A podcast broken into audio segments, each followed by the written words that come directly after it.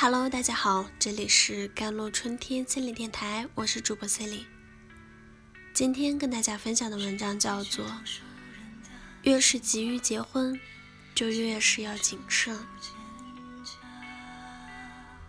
很多人到了三十岁、三十五岁就特别渴望结婚，结婚意味着有人可以共担生活的苦难，自己没那么辛苦。结婚也意味着有人可以时常陪伴左右，去防御可怕的孤独。结婚还意味着自己可以躲过“瞧，他都那么大年纪了，还没结婚啊”的奇怪眼神。总之，结婚的好处看上去很多，但我想说的却是，你越是急于结婚，就越是要谨慎。因为婚姻是你的第二次生命，很多从小就比较糟糕的家庭环境中成长的孩子，都长了一颗逃离家的心。有的人用去很远的地方读书来逃离，有的人用去很远的地方工作逃离，也有人用结婚来逃离。我的朋友小慧。就决定用结婚来逃离那个让他感到破碎和压抑的家庭。他说：“只要能让我离开这个家就行，爱不爱的没那么重要。”因为迫切想要从家庭逃离，所以婚姻成了一个救援的工具。可问题是，那些急急忙忙从原生家庭逃离出来的人们，通常都带着一身的伤。被抛弃的伤，被忽略的伤，被控制的伤，被吞没的伤。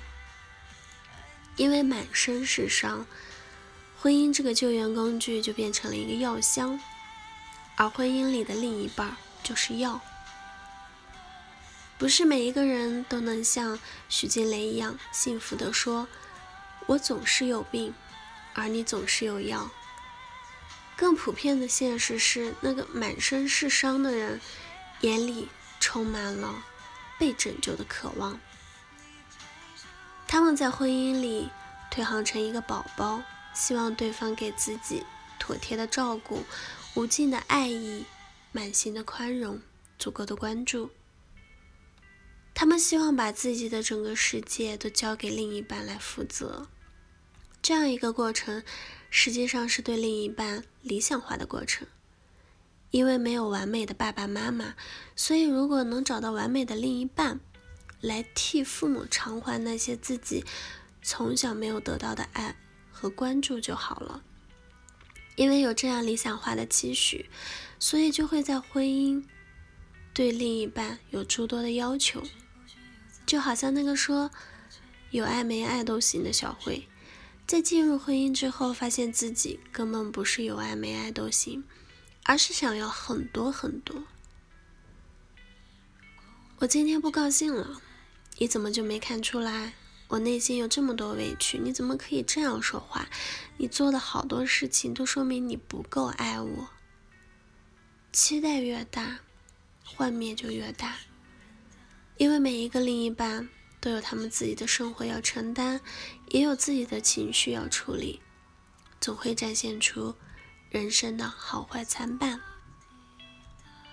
可是像小慧一样的满身是伤的人，根本没有能力去面对对方产生的坏情绪，所以在婚姻里，他仍然有很多委屈、很多愤怒、很多不满，依旧感到自己很孤单，也很孤独。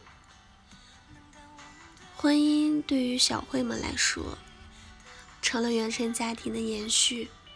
他们带着内心的冲突，继续重复早年的痛苦。如果说出生是我们的生命的第一次，那么婚姻也就是我们生命的第二次。在足够漫长的婚姻生活中，我们会无形中被另一半影响，被另一半塑造，被另一半雕刻，就像冰川画着大地的形状。爱人也刻刻画着我们，当然，与此同时，我们也刻画着对方。在婚姻中呈现出来的那些苛责、指控、怨怼，以及不合理的期待，就好像坏掉的画笔，画出一个难堪的爱人。可是我们又希望这个难堪的爱人可以把我们画的美轮美奂，这是不是有点不通情达理？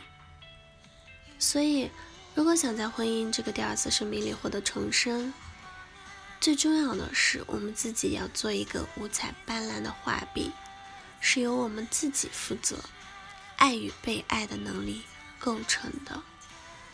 自我负责是说我们能够看见内心的那个黑洞。那里席卷着很深的怨怼，而对此我们有能力去安抚它，而不是渴望由对方来填满它。只有基于这样的自我负责，我们才能够找到不渴的水源，去浇灌这第二次生命，让它在荒漠上开出繁盛的鲜花来。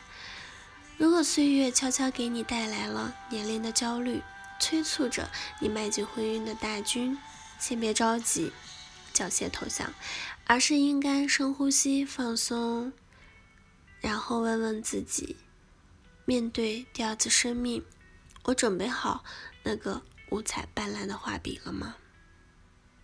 好了，以上就是今天的节目内容了。咨询请加我的手机微信号。幺三八二二七幺八九九五，我是 c e l i n e 我们下一期节目再见。